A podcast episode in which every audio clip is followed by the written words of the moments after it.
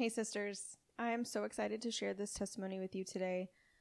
Um, sometimes I feel a little bit like a stalker when it comes to finding people to interview or to, t- to share their testimony, but um, I found this group called Proverbs 31 Women, and um, Chelsea actually started the group, and she just posts daily um, Bible verses and um, devotionals and stuff that she's reading, things that she's studying, and it's just really been inspirational. And I, I saw a little clip of her um, sharing her testimony, and I knew that I wanted to interview her and hear more, and just hear more about how how God did it. You know what what all He did in her life. So I'm excited um, for you guys to hear this today. Get your tissues ready.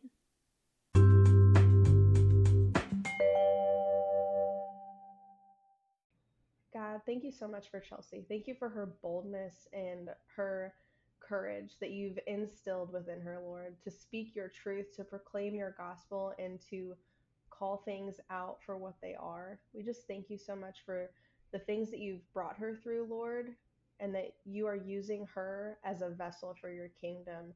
And we just thank you so much for that. We thank you that we get to sit down and talk to each other. We thank you for fellowship with um, your children, Lord. And we just ask that you would move through her, Holy Spirit, rise up within her, and give her even more of that boldness and cor- courage to. Um, to share what you've done and, and the transformation that you've made in her life and in her heart, Lord. We just thank you for all Amen. these things in Jesus' name. Amen. So I've been following you for fa- uh, I've been following you on Facebook for a little bit, and um, I just I love that you're just speaking truth, and it's sometimes really hard, and sometimes it could be a little easier, you know, behind a keyboard, but then it's like then you you walk into the world and and the world is so evil, you know. Just being able to to stand up and be like that's wrong or that that's evil, like I just think that's so so big. So that makes me excited to talk to you. And I also saw that you I'm just gonna shut up. Why don't no, you just introduce yourself? um, okay, well, um, my name is Chelsea Gomez. I am from Northern Illinois, raised, born and raised um, in the Midwest. I am married. I have five kids. Well, we have five kids. We're a blended family. My husband has two, and then we have three together. My oldest uh, actually has a different father. My husband adopted him, so we're really blended. um, but yeah, we live in Roscoe, Illinois, and um, my husband works full time. He's a car salesman, and I am a stay at home mom. I am homeschooling, taking care of the kids, um, homemaker. yeah, that's about it.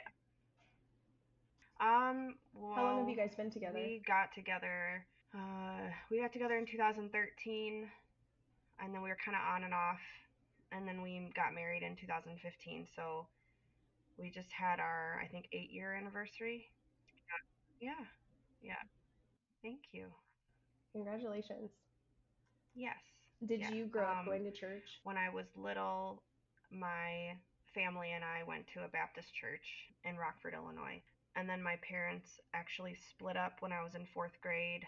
And so I started going to like a non denominational church with my mom and then my dad, but it was two separate churches. And then um, eventually we ended up going to a few different Christian churches. But I, I wouldn't say that I was like really raised in a um, like a super religious or super Christian home. You know, we went to church on Sundays and that was about it. so that was kind of the influence. I mean, the most influence I had was actually going into the church. And I know that you had mentioned in basically in some of your Facebook posts that you had struggled with addiction. Would you mind speaking course, into yeah. that and how um, that transpired? So like I said, I was raised in Northern Illinois by both of my parents, and then they were divorced when I was in fourth grade. And then by the time I turned 19, I um, actually went down to Florida and I was living in Florida with my cousin and his wife. And um, my goal was to go to medical school. I was going to go to um, a program at um, Ultimate Medical Academy in Clearwater for being a medical assistant. And so I got down there. I enrolled, I started going um, to school, and uh, unfortunately, well, not unfortunately, I don't want to say that everything happened for a reason, but I ended up with the wrong crowd. And um, I started going out um, to the beach, and I met a lot of locals that lived around that area, and just really got enthralled in the wrong crowd. Um, I was not going to church at this time. I was not um, reading my Bible. I was not really considering God at all in anything. Um, and so I ended up dating a guy that I didn't know had a drug dependence. And um, that came, you know, actually the first time that I did drugs was not on purpose. It was an accident. He supposedly gave was supposed to be giving me something else and it ended up being oxycodone and I just I didn't like it. And then he said, "Well, if you try it again, it'll not be so bad um, if you do less." And so that was kind of where mm. my life started to fall apart um, in Florida. And he ended up getting in trouble and had to go um, out of state. He was under probation in a different area. And then I ended up with um, actually the biological father of my oldest son. And he was full blown drug addict that and I had no idea. I was very naive. Mm. Like I said, I, I grew up in a small town. I grew up going to church. Um, while we weren't like a true devout Christian family, I still was raised in that environment, you know, and um, didn't really know yeah what this life looked like. This was the first time I had really been exposed to anything like that. Um, so I quickly kind of spiraled down with it, and um, I also wanted to mention my father um, has him and I are no longer um, really having a relationship he's a narcissist, and so there was a lot of um, things that took place in my childhood that I think created some um, self esteem, self confidence issues in me. Where when I started experiencing, um, you know, men, other men showing interest in me and wanting to love me and things like that, even though it was very toxic, I was still very blinded by, you know, the desire and the need to feel loved and accepted. And so that played a huge part in my spiral. Um, and I didn't realize that until much further down the road um, that that was really what was playing such a huge role in my life. And um, so with that, I I um, I really just really fell into drugs hard at that point, and um, it was mostly pain pills, and then it slowly went into heroin, and um, it was awful. And I won't go into it um, super deep, but basically, um, we lived on the beach. We were homeless. Um, we were junkies. I mean, it was the junkie life, you know. So, but it did come to a point yeah. where in my addiction, I was never happy. Um, and I will say too, I was tr- I was actually saved when I was seven years old. My dad was a Christian when I was little, and he actually helped me say the prayer and asked the Holy Spirit, asked Jesus into my life. And so I believe that Jesus was obviously there with me all the time. He never left me, and that became apparent to me later on too. Um, but there was a, a point where I had really reached a bottom. We were living in a garage. We had nothing. Um, we I didn't know when my next meal was going to be, and I was miserable. I hated it. But just the simple fact that I wasn't happy in that life, I wasn't comfortable, you know, with the daily grind of searching for the next fix. That wasn't what I had planned for myself. Um, and I knew I didn't belong there. And there were even people there that would tell me, What are you doing here? you don't belong here and people saw that in me you know and um mm. and i knew that i was just very wrapped up in this man that i was with who knew how to you know m- manipulate me to where he could use what i had to offer and um it just was a very toxic situation so anyway, it came to that point where I was at rock bottom and um, I was in that garage that we were living in. And I looked around me and I just remember there was a table in the garage and there were spoons and there were needles and we had nothing. I had nothing. And everything I had worked for up to that point was gone. I had dropped out of school. Um, I held a job, but I was a waitress and I would not show up to work. I would go to work and get in fights with people. I was throwing dishes in the kitchen. I mean, it was just, I knew that I was going nowhere and I would eventually probably die. So I got down on my knees in that garage and I was just like, what am I doing? I don't know. I don't know what I'm doing. And I prayed and I said, God, please help me. Except it was much more desperate than that. I was I was at my mm-hmm. end with it and yeah. I just I basically cried out to him and said, "Please help me out of this. I need you. Please help me." And that was when I mean, I've never seen the hand of God work the way that he did for me. And I didn't know it at the time, but later on in my recovery as I started to reflect on that time of my life, I saw, wow, he was there. He was in me. He was convicting me. He was he was leading me. He was um, leading me to different people who i later was to need. And um, yeah he he really started to work.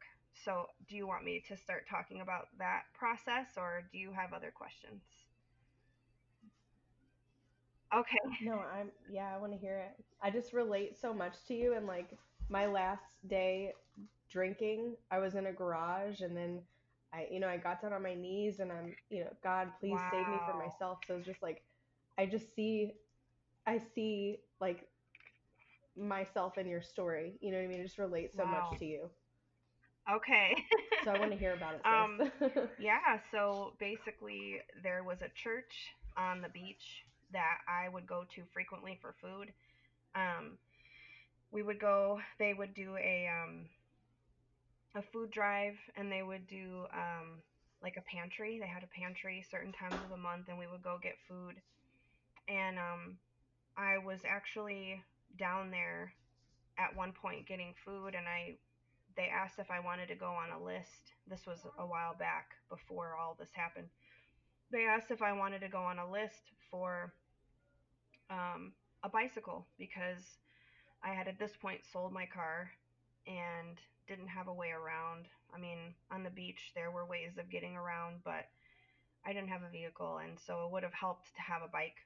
Um, so I said, yeah, yeah, I want to go on that. And um, I, at this point, after I had prayed, I always say God led me to that church because I got a call from the church that my bike was ready.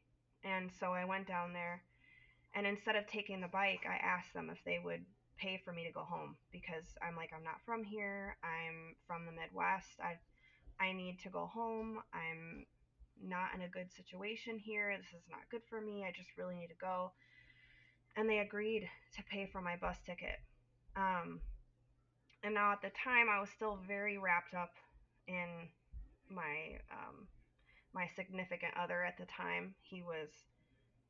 I was very, very much in a mental state of feeling like I needed him, like I couldn't live life without him. And I hadn't really realized yet that he was probably the main culprit um, of what kind of kept me stuck in that, you know? And um, so, anyway, I called my mom and I said, I'm coming home. She knew that I was doing drugs. My dad knew, everyone knew. Um, and I called her and I said, you know, this church paid for my bus ticket. I want to come home. And she was like, awesome. And I said, but I'm not coming unless you guys let him come with me. And um, so she goes, oh man, mm. I don't know, because she knew, you know, that he was the problem. And um, not that he was the only problem. I mean, obviously, I made choices to put myself there, but they knew I needed to get away from him. So, but she talked to my stepdad, and um, my stepdad told her if that's what gets her home, you know, let's do it. We'll figure it out. And so we went to it that that church wasn't going to pay for two bus tickets. So they referred us to another church and they actually paid for his bus ticket. Um, and so we got on the bus. We came home up here to Illinois. My mom met us at the bus station. Um, we stayed with my mom and my stepdad. Um, and we got cleaned up. We went through withdrawals. Um, we didn't go to rehab or anything. We just did it there. And um, I ended up, it was like weeks after not using, and I wasn't getting my energy back. I was like still feeling very lethargic. Um, we actually had found out that we um, were pregnant, and I knew that my my energy wasn't there. Mm-hmm. I'm like something's wrong. I just feel off. And then I missed my period, so I took a test and I was pregnant. And um, I went to the doctor, and they did a whole you know panel on me to check all my levels and everything. And they found out that I had hepatitis C. Um, and so obviously he had it too, um, my significant other. And so, you know, I knew that I was going to have to go through treatment for that and that I couldn't do it while I was pregnant. So, anyway, um, I was pregnant and he was there with me. And then he just wasn't, he just wasn't he wasn't wanting to stay sober is what I think was going on. He wouldn't admit that, but he ended up going back down to Florida for a job opportunity. And um, he relapsed, I mean, immediately. So, right before I was going to be having my child, I got a tax return because I had a job at this point, and I paid for him to come back up. For I paid for his plane ticket to come back, and because um, I'm like, I'm gonna have this baby, you need to be here, and you need to get cleaned up. Like you can't, you gotta choose, you know. I was like, you have to choose, and um, so he came back up. But as soon as he came back up, and I don't know how this happened because we lived in such a small town, but he ended up finding and meeting someone in the small town of Stillman Valley that dealt heroin and it was tragic when that happened because I was like, "Oh my goodness, like who would have thought he'd find that here?" And so he was doing heroin and um he was high while I was in delivery. I mean, it was just awful. And then after I had the baby, I relapsed because it was right there. And um we ended up having a blowout fight with my mom and stepdad. We took the baby, we left. Um we went back down to Florida. My mom called DCFS on me. Of course, what mom wouldn't, you know? And um, at the time when we first got down there, I actually quit using when I got there because I didn't want to do that anymore. But it, every time it was there, it was like I couldn't. It was like such a temptation for me to stay away from it, especially when I had people around me that were coaxing me into it, you know, they were trying to talk me into doing it. Like it's okay just one time, you know. And then I, before you know it, I'm back into it. Well, when we got back down to Florida, I was staying with his mom with with the baby. And I stopped using, but he was he had this job where he'd have to go out of town for a week at a time and then he'd come back so while he was gone, I was just staying home with his mom and taking care of the baby, and I wasn't using. But then as soon as he'd come back, we would go out to the beach together to have a beach day, and then it would end up we'd be in someone's apartment and it's happening again. And so that continued on for a while. Um, I ended up moving in with his aunt. I stayed with his aunt for a while. Um, just to have a place to stay. His mom didn't have the room for us, so we went and stayed with her. And then um, the the using continued. I just I couldn't say no when I was with him. And um, his aunt ended up seeing that I was leaving to go see her nephew, who she knew was still using, and then I would come home and she would know that I had used. And so she said, "Listen, you can't do that here. If you, you know, I don't." She's like, because she wouldn't let him stay there with me. She only would let me and the baby stay because she knew he was using. She's like, I'm willing to let you stay here, but you have to be sober. I won't even let my own nephew live here because of his drug use. So if that's what you're going to do, you can't stay here. Well, I ended up leaving, um, and we were staying in a ho- in a motel, just a real rundown motel. and um, it was terrible. And we just continued using. Um, and then the very last night that I saw the father of my son, um, there was a group of people in our motel room, and everyone was doing drugs. My baby was there. Um, he was sleeping in his bas- in our uh, pack and play, and uh, everyone around us was getting high. Well, there was one person that was there who the rest of us were planning on jumping that person. Well, not me, but everyone else was planning on. I knew what they were planning to jump this person and take all of their drugs because this person owed people money and all kinds of stuff. So they were planning on jumping him. Well, they actually did it, and the baby was there, who, by the way, slept through everything. That poor kid was exposed to so much, and um, it was just almost like he didn't even notice it was going on. But um, anyway, that happened, and then we kept, we told everyone to leave because we didn't want the cops getting called. Uh, but then me and my son's biological father ended up getting in a really nasty fight. It got physical. He had was dragging me around by my hair. I mean, it got really bad. Um, and then I had this huge gash on my calf, and I had blood all over me. And uh, I ended up chasing him out of the motel room, but he had my cell phone, so I left the baby in the motel room, chased him down the road because I needed my phone, and um, he took it. Well, then he also had the baby's pacifier, so I was like just trying to get this stuff back from him, and he ran out into the street and took my phone and threw the pacifier at me, and then I couldn't catch him. Obviously, the baby I had to go back to the baby, so I went back. Um, but the na- there, we were in a motel, so there were people very close. I mean, there were a whole chain of people staying right around us, you know, and they knew we had a baby. So of course, someone called Yeah. the police. Police came after he had left. I told them what happened, and then um, they filed a report. But of course, they notified DCFS. So the next morning, um, I was in the bed sleeping with the baby. DCFS knocked on the door, and um, the lady came in, and she said, "You know why I'm here, Chelsea?" And I said, "Yes, I do." And um, she said, "Okay, well, I need you to take this drug test." And um, sorry, she said, "I need you to take this drug test and see how we're doing." And I said, "Okay." So I took the test, and of course, I failed. At this point, I had not just done heroin; I had done a variety of different drugs. Um, I mean, crack, cocaine, you name it. It was in my system, and so you could imagine how much worse it looked on me than it did previously. And um, she she said, "Okay, well, uh, I don't remember everything that she said. I just remember she went and picked up my baby, and she was gonna take him.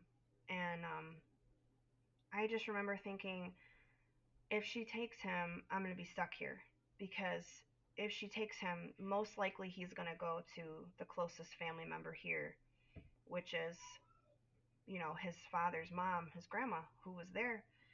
And um, if that happens, I'm trapped.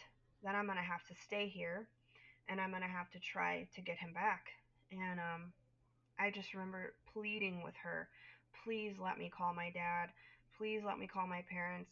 I said, I just need to get away from him. But if, if you take him, I'm trapped and I can't get away. I said, if I can go home, I can get cleaned up and I can be a mom. Just, can you please let me? Like, what can we do? Can we just please, please, please? I remember pleading with her, just begging her. I was so frantic. I'm like, please don't take him. Seeing her holding him was just like shattering. I'm like, what have I been doing? You know, I don't want this life. I want to be a mom. And the whole time, I was trying to get the dad to choose us. Like, I was trying to, while I'm failing at staying sober, I'm trying to plead with him to choose us because I would keep telling him like, see, this is we can't keep doing this for him. This is not good for him. We have to be good parents and and he it was like he just didn't really want that and he kept choosing that life and I was heartbroken because I wanted him to choose being a father and, and a husband and a provider. And um, the more that he didn't choose that, the the more hurt I got, and the more desperate and frantic I was to trying to please him enough that maybe he would somehow choose to come back to sober up again and to try again. And I had to come to terms with the fact that it just wasn't going to happen. My time was up and I had to make a choice. And so I just begged her. And um, she actually called my dad. And this is really where the hand of God was so apparent. Sorry, I'm trying not to get emotional.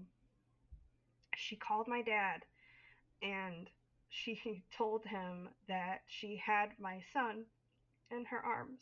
And I'm sorry. And my dad said, Let me talk to her. And uh, I got on the phone with him and he just reamed me a new one. he was like, What are you doing? You know? And he, he said, Let me talk to the, the lady. And so I gave her the phone and he told her, If you need to take that baby, you take him. You choose what's best. He said, um, But you know, if you choose to let them come up here, I'll I'll take her. I'll pay for her ticket and stuff. And he said, "But you choose. You see her, I don't." And I don't know, like this woman by all rights, she could have probably lost her job. But she saw something, and I know that was God. And she chose to give me another chance. And I I wish with everything in me that I could find her and tell her thank you. I'm so sorry. I was trying not to get so emotional. Sorry, but, um, I'm sorry. she she hung up the phone with him and she had a talk with me and she just said like your dad is willing to take you back or he's willing to let you come home. He said but she said um if you go up there, I'm going to check on you. I need to know that you're in recovery. I have to see that you're serious, like what you're telling me. I got to see that you, you know, you are really serious about this, that you want to clean up. And she goes, I want to see you in meetings. I want to see you in some type of recovery. I want to see you taking this seriously. And I said, Okay, I will. I promise you have my word. I don't want this anymore.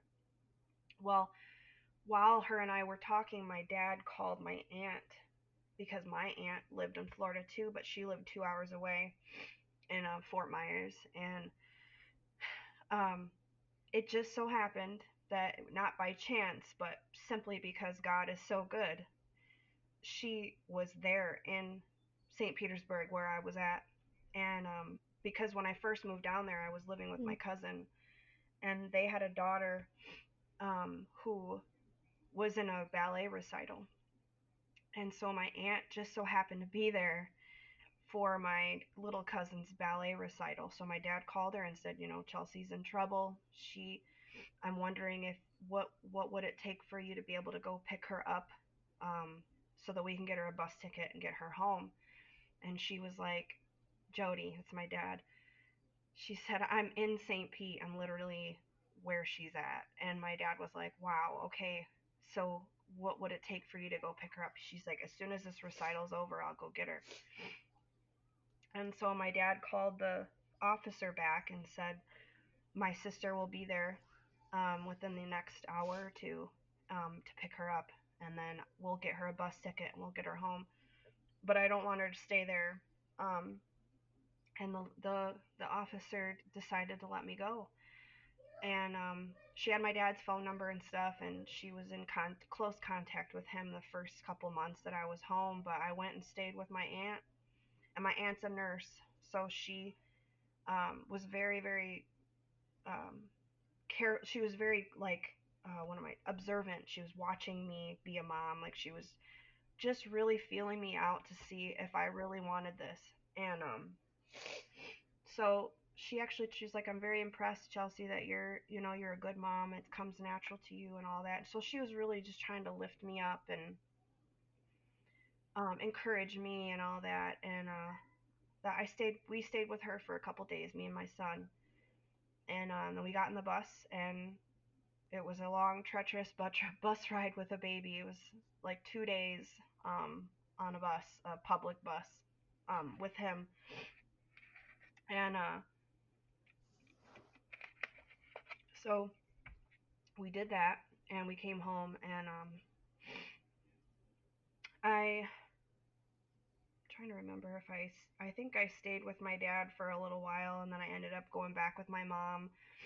And um I did I got meetings. I um I was going to like four or five different meetings. I was going to a church up here. They had a recovery program um, called Celebrating Recovery. I was going to that I got um I got involved in several different meetings, like AA and NA meetings. Um, and um, I was really, I was doing it. I, I had about six months clean. I had a boyfriend who was also in recovery. I was going back to church. I was really trying my best. And um, the officer did touch base. She did check on me and she saw that I was doing everything I told her. And eventually she stopped reaching out. Um, but I I did get to a point where I relapsed, and that was about six months after I got home. And uh, at that point, I realized okay, it's much more than just getting over the withdrawals. Because before I thought, well, I, once I get clean, once I get through the withdrawals, it'll just be over. I'll be good, you know. And at that point, I realized like recovery is much more than just getting through the withdrawals, you know and uh, I said this is not working for me. I got to do something else. Mm-hmm. so I um I went to my favorite meeting, my home uh, recovery group. It was called uh, How, and um, I went and told on myself basically on my relapse, and I told everyone that I messed up and um, that I was back at day one.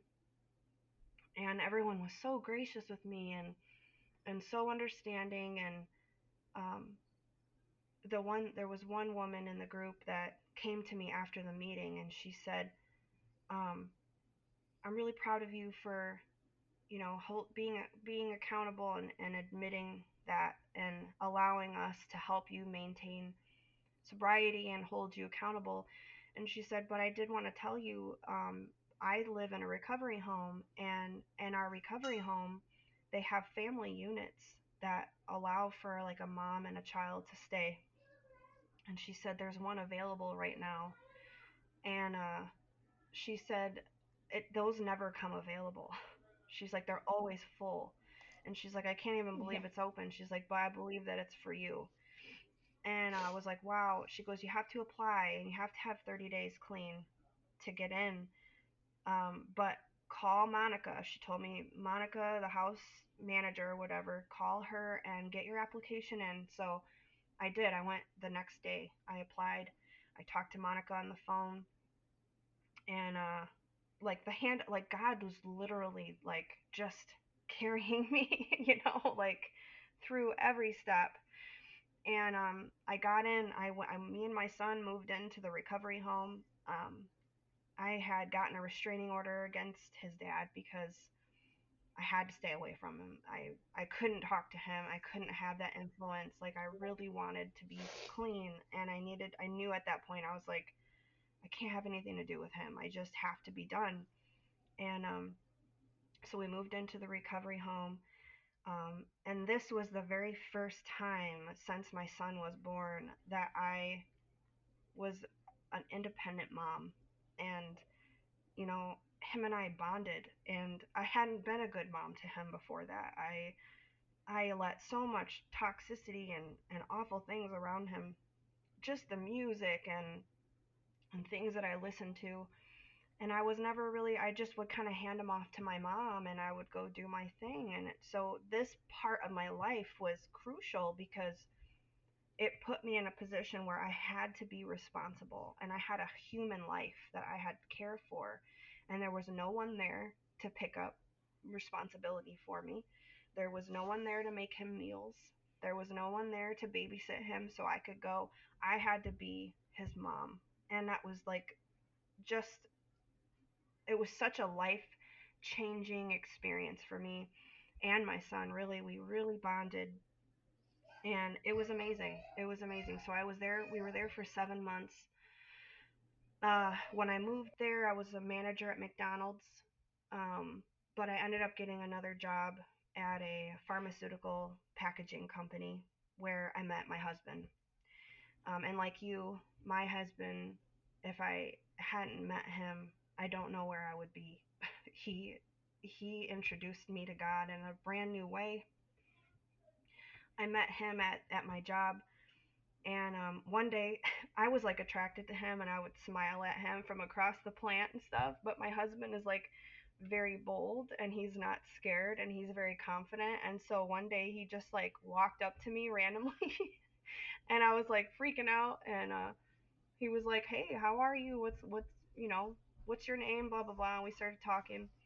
And I literally just spewed my whole life out to him and told him everything that I was going through, everything I got just recently had gotten out of. And I mean, I feel like any other man who, you know, I don't know, any other man would probably be like, okay, like, I don't know if I want anything to do with that. But he was like all about it, like ready to jump in and walk it with me. And I, I'm like, I'm living in a recovery home, like all this stuff. And he just it was like that was it for him. And he um he asked me out and we went out on a date and stuff and um couple and then we kind of got together with our kids together and I was still living at the recovery home and stuff. And uh and then um I ended up moving out of the recovery home and moved in with him. And this was before I really had really like gotten really close with God. So you know, like the premarital sex and premarital living together and all of that was something that was still not really like I knew it was wrong, but I wasn't totally sold sold on it yet, you know. And um, so that was one of the things I think we could have done better. But anyway, that's how it went. That's how it played out. And uh, we were going. We started going to a church that I that at that church I really started to learn how to read the Bible. I learned how to pray.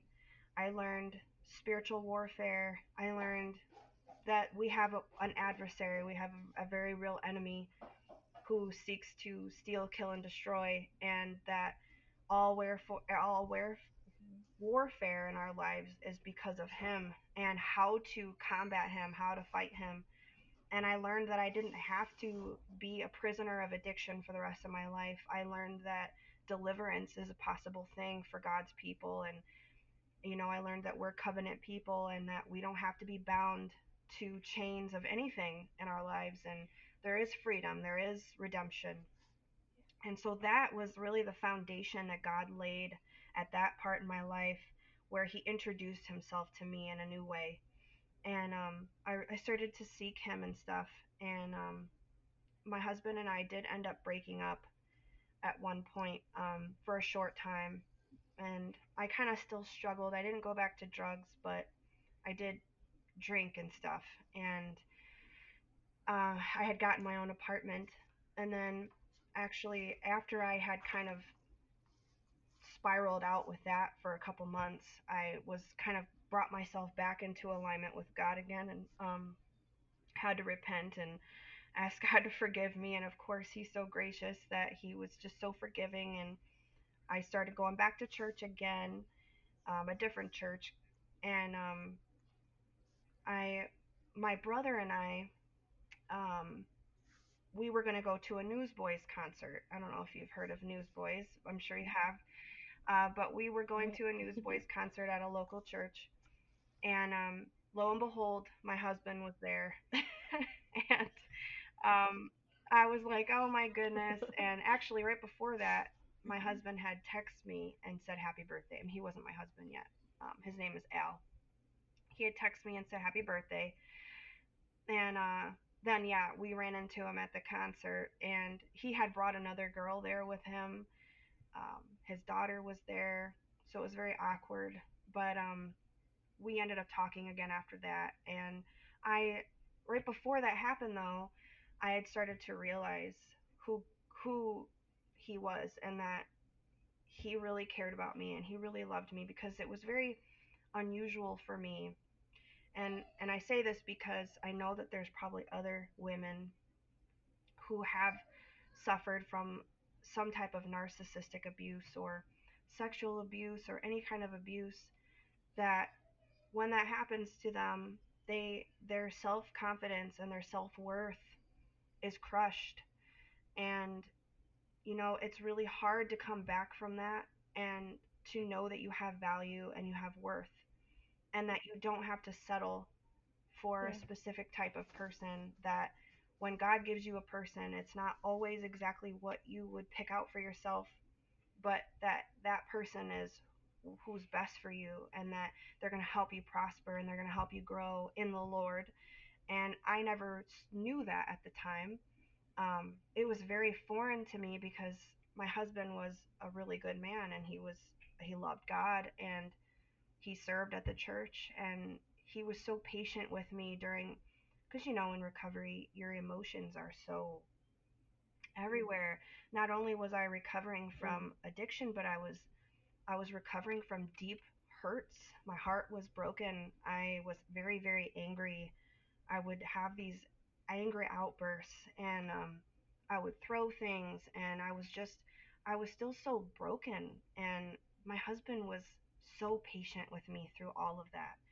And he would he wouldn't get mad at me. He would just he would pray with me or he would hug me or I mean we did fight, don't get me wrong, but um he was just very very kind and patient and there was literally no other person that would have been that way for me because he was who God wanted to be there with me. And um when I broke up with him, I I started to realize that what I had thrown away and um I was feeling bad about it.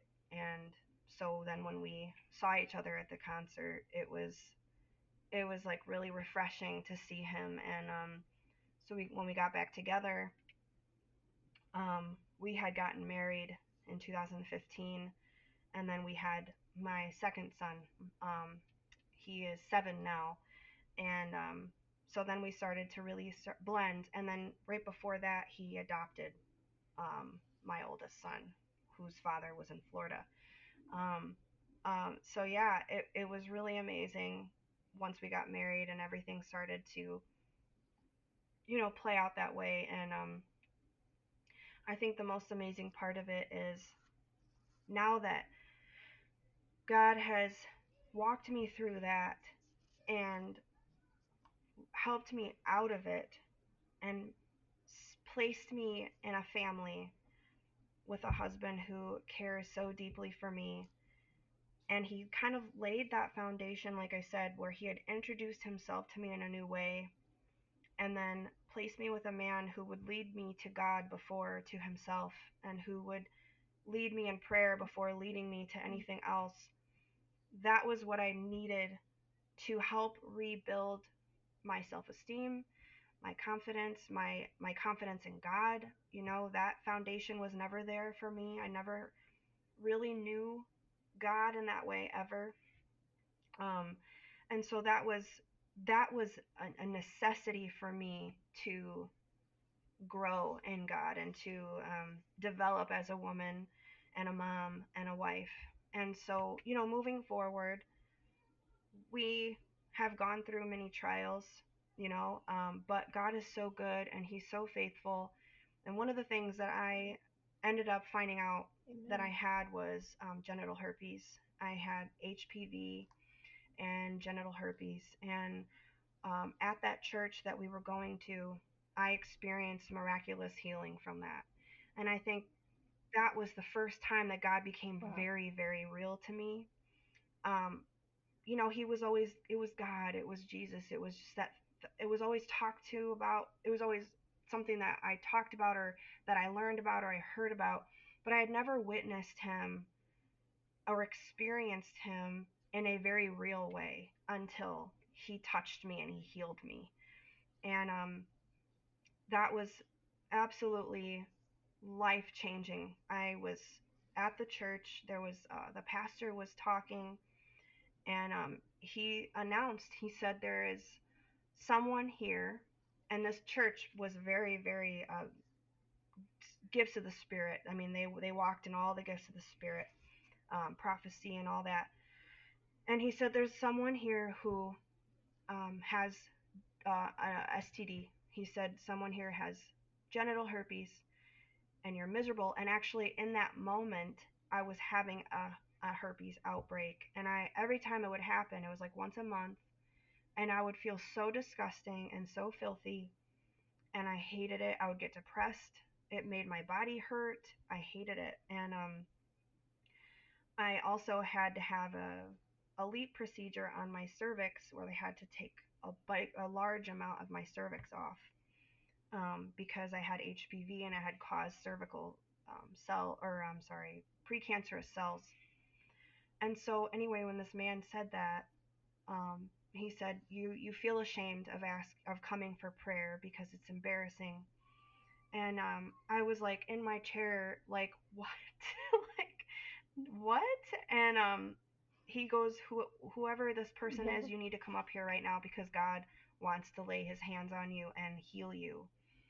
And I looked around, I was like, it's not me. Like, it can't be me. And no one else got up. And of course, the Holy Spirit was just pain, like banging on my chest. I just knew. I was, I was like shaking mm. because I was so scared and I couldn't believe what was happening. So anyway, I walked up there and um, I got up there and I was crying because I'm like, everyone's gonna know. Everyone here knows now that I'm the one who has herpes. like, that's so embarrassing. But he just reassured me. He was like, don't be embarrassed. Don't be scared. He was like, God is gonna heal you. And I, there were several people around me who laid hands on me, and they started praying, and that was the last herpes outbreak I had. It wasn't some miraculous thing where it just disappeared instantly. It was like it was miraculous because it never came back. But when it didn't come back, I was I was like shocked. So I went to the doctor and I had panels done, and um, lo and behold, it was gone. They couldn't find anything, and the lady even saw in my my medical history. She said, "Well, it says here you had herpes and you had HPV," and she said, "Not only do you do I not am I not seeing herpes? Um, you know, the virus, I don't remember the actual name for it, but she said um, they did a pap smear and she said, Your cervix is one of the longest cervixes I've ever seen. she was like, I can't tell anything has been taken off of there. And they had taken so much during that procedure that she was like, you know, you might have complications if you get pregnant in the future. And um, God is just so good. And He replaced that he healed me of herpes, like everything. He just cleared it. And I couldn't believe it. I was like, it literally, me and my husband were sitting in the doctor's office, like praising God, like, oh my goodness, I can't believe it.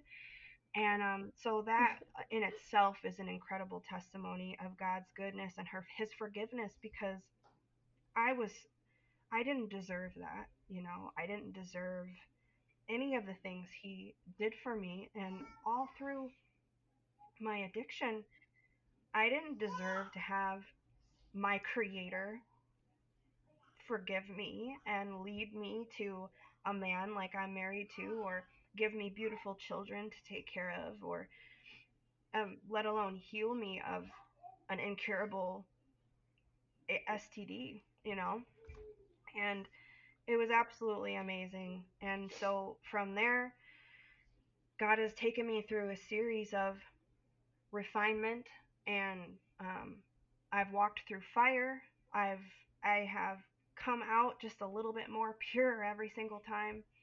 Um, one of the things that I've really had to walk through is healing um, from some of the things I experienced with my father.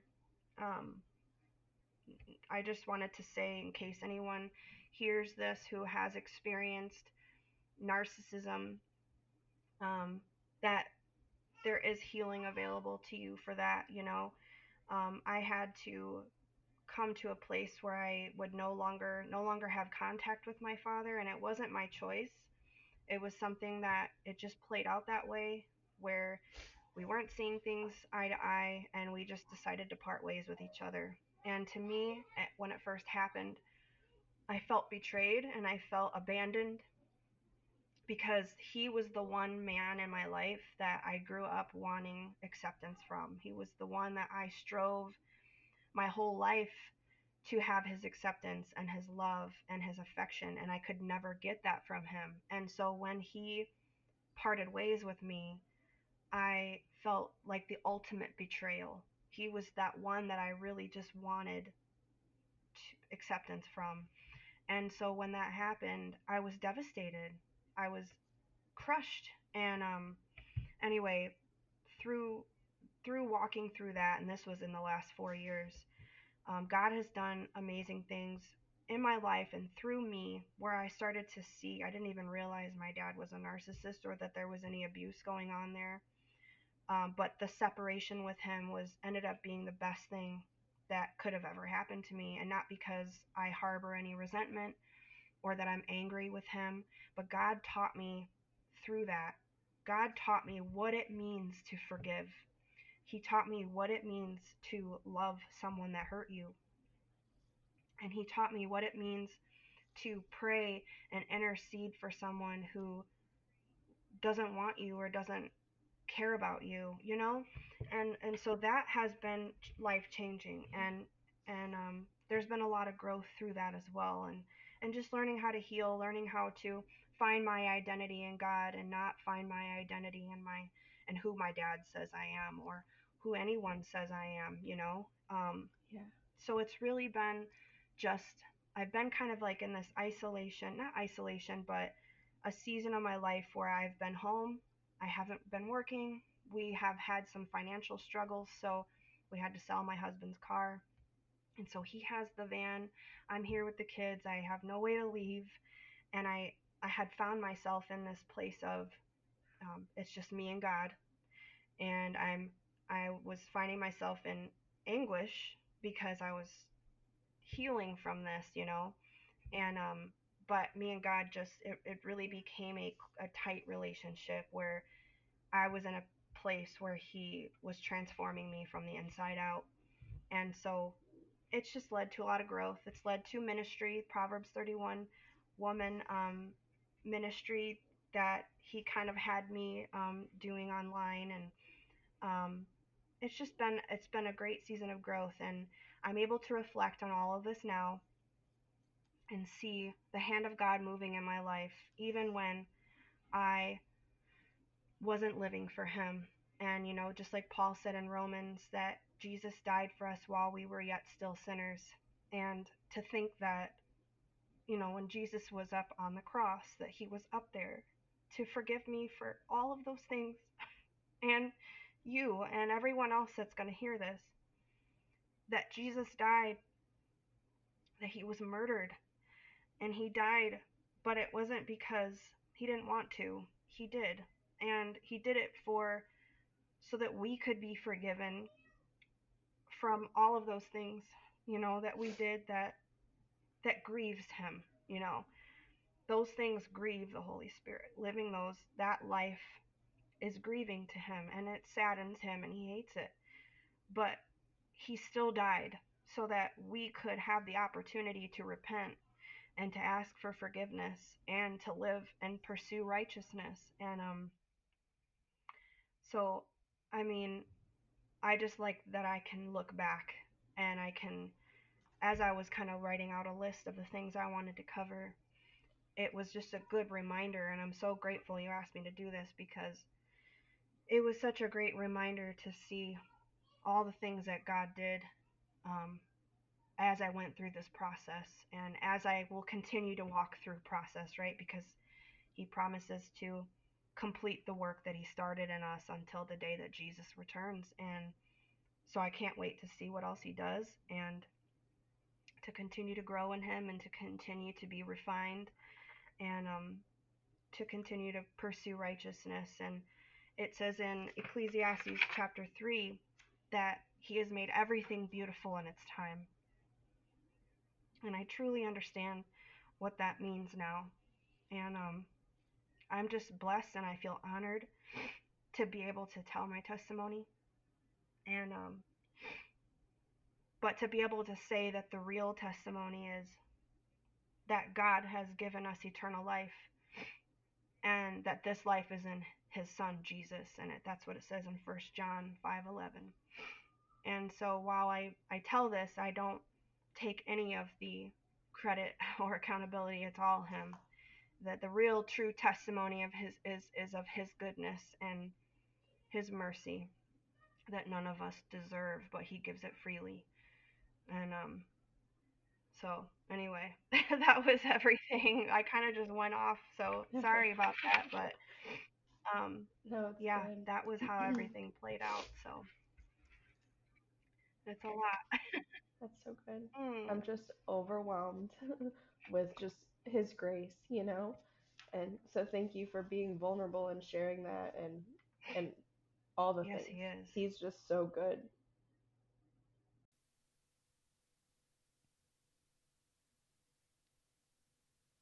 Being plucked from the darkness and finally seeing the light, tasting and seeing that the Lord is good, it just makes me want to share about the love that I found in Christ and how accessible it is.